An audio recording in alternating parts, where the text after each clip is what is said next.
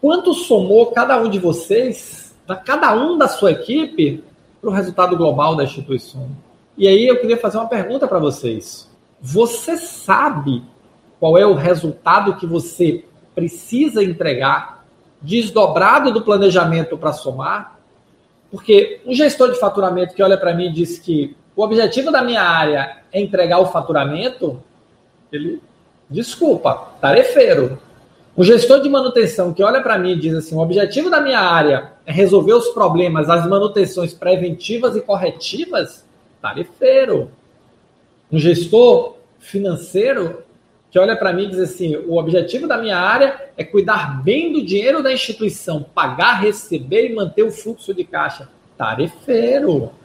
E você quer reconhecimento, você quer destaque por isso? Depois reclama. Pô, um menino de 25 anos pode vir tomar meu lugar. Claro que é isso um menino de 25 anos faz. Recém-formado. Vai chegar lá e cumprir a tarefa. Com alguns dias, com alguns meses, o menino está cumprindo a tarefa. É isso que é resultado para você? E aí vem, o que é resultado para você? Qual é o resultado que alinha? Quando eu olho um bom gestor de faturamento, eu vou pegar agora alguns exemplos. Qual é o resultado do faturamento? O resultado do faturamento é garantir que as contas sejam produzidas, cobradas e recebidas no tempo certo. Então, quando você olha um gestor de faturamento, ele não pode ficar só na área de faturamento, ele tem que pensar o processo de faturamento.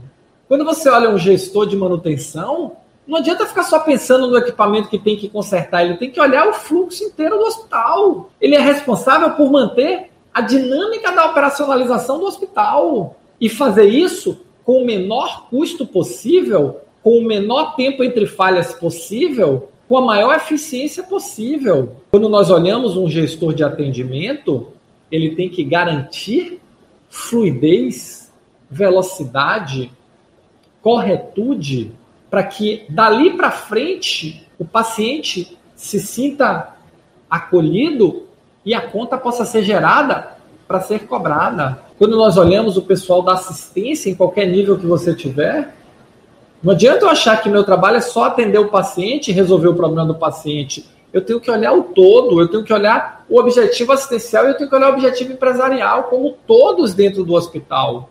E o que vai te dar destaque não é o objetivo da tarefa, seja você faturamento financeiro, manutenção, assistência, nutrição. O que vai te dar destaque é quanto você se alinha ao resultado empresarial. É como você demonstra com a sua área, com a sua equipe, com a sua postura, que você está somando ao resultado empresarial. E somar ao resultado empresarial, pessoal, não é fazer a tarefa do dia. E aí você vai precisar de método. Você vai precisar de estratégia. Você vai precisar de processos. Você vai precisar de pessoas. Você vai precisar de tecnologia. E quando você alinha tudo isso com método, você começa a se destacar. Você gostou desse vídeo? Quer saber mais? Assista o vídeo completo no YouTube. Vai lá, aqui embaixo está o endereço www.youtube.com.br. Estou te esperando.